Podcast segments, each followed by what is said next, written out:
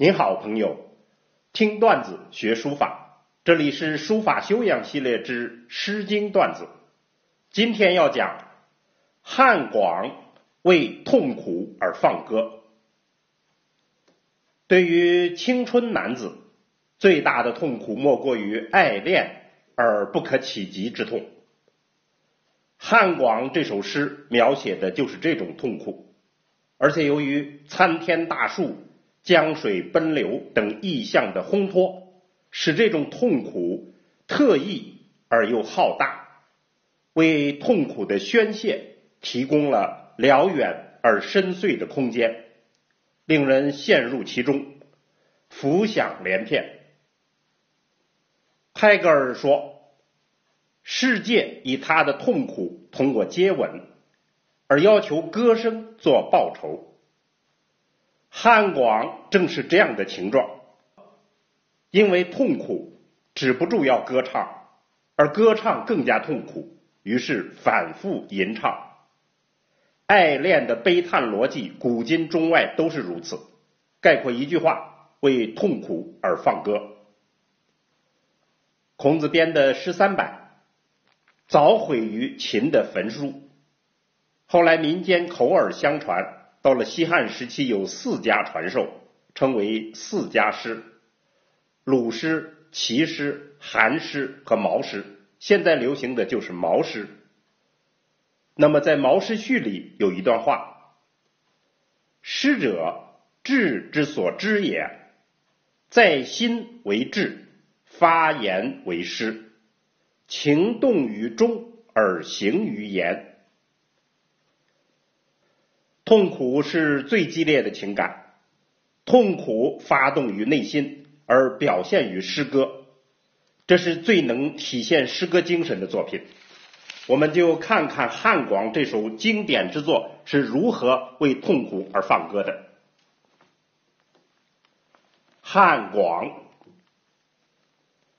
这首诗一开始就是否定的歌声，而背后。便是浓情和热望。南有乔木，不可休息。南方有高大的树木，不可用来歇阴凉。汉有游女，不可求思。汉江上有游女，不可能追求得到。汉之广矣，不可泳思。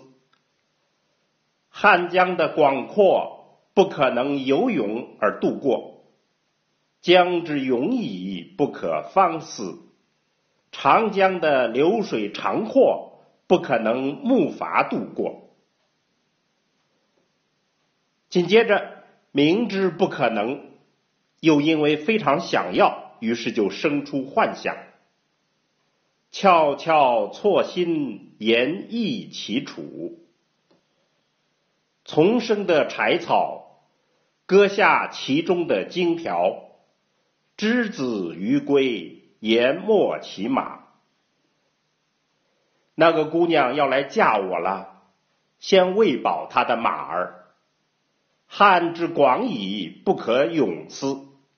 汉江的广阔不可能游泳渡过，江之永矣，不可方思。长江的长阔。不可能木筏渡过。接下来又一次明知不可能而再生幻想，然后再否定。翘翘错心，言意其楼。丛生的柴草，割下其中的蒿草，之子于归，言没其居。那个姑娘要嫁给我了。先喂饱他的马儿。汉之广矣，不可泳思。汉江的广阔不可能游泳渡过。江之永矣，不可方思。长江的长阔不可能木筏渡过。这首诗一开篇就否定了自己的浓情热望，这就反证了那个游女之美和热情之浓。然后反复两次，热望冒出来了，否定；又冒出来了，再否定，这不是啰嗦，这种叠唱显示的就是内心的痛苦。汉广就是为爱恋的痛苦而放歌，在书法中为痛苦而放歌也是非常普遍。我们可以举历史上移民书法为例，元灭了宋，清灭了明，都产生大量的前朝移民进入少数民族建立的新朝代，从而形成移民书法现象。大宋的移民进入元朝，赵孟頫就是代表。只是他的修养极为深厚，痛苦在书法中隐藏颇深，不易感觉。明朝的移民进入清朝，富山王铎可做代表。对于前朝的留恋，对于生命的留恋，以及背负的巨大的耻辱。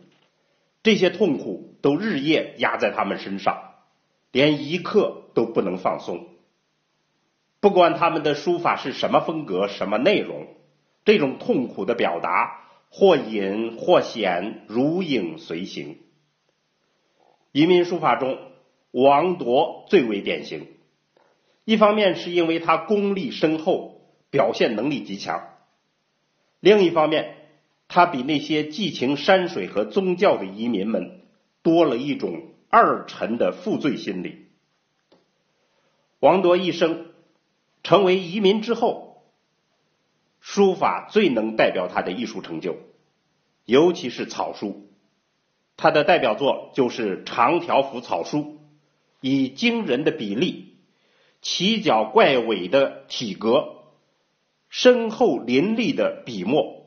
达到了震撼人心的艺术效果。那么，具体在技法上，最突出的就是障墨法的运用。通过水墨的渗化作用，使点画粘并在一起，这几乎可以看作是痛苦在内心结成的疙瘩。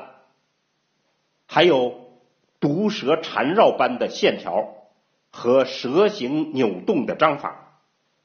这就是他内心痛苦的影像，这就是王铎为痛苦而放歌的艺术作品。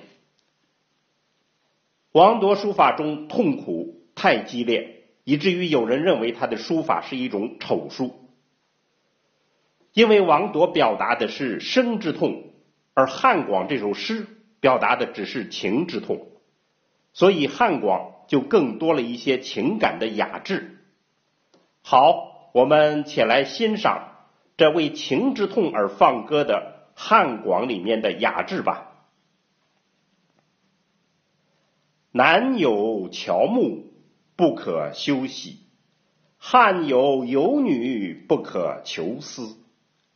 汉之广矣不可咏思，将之永矣不可方思。好，非常感谢朋友们对本专辑的赞赏和鼓励。应大家的要求，我们本周起每周增加一次。前行的方向和动力都源于大家，我们共同努力。谢谢大家，朋友们，再见。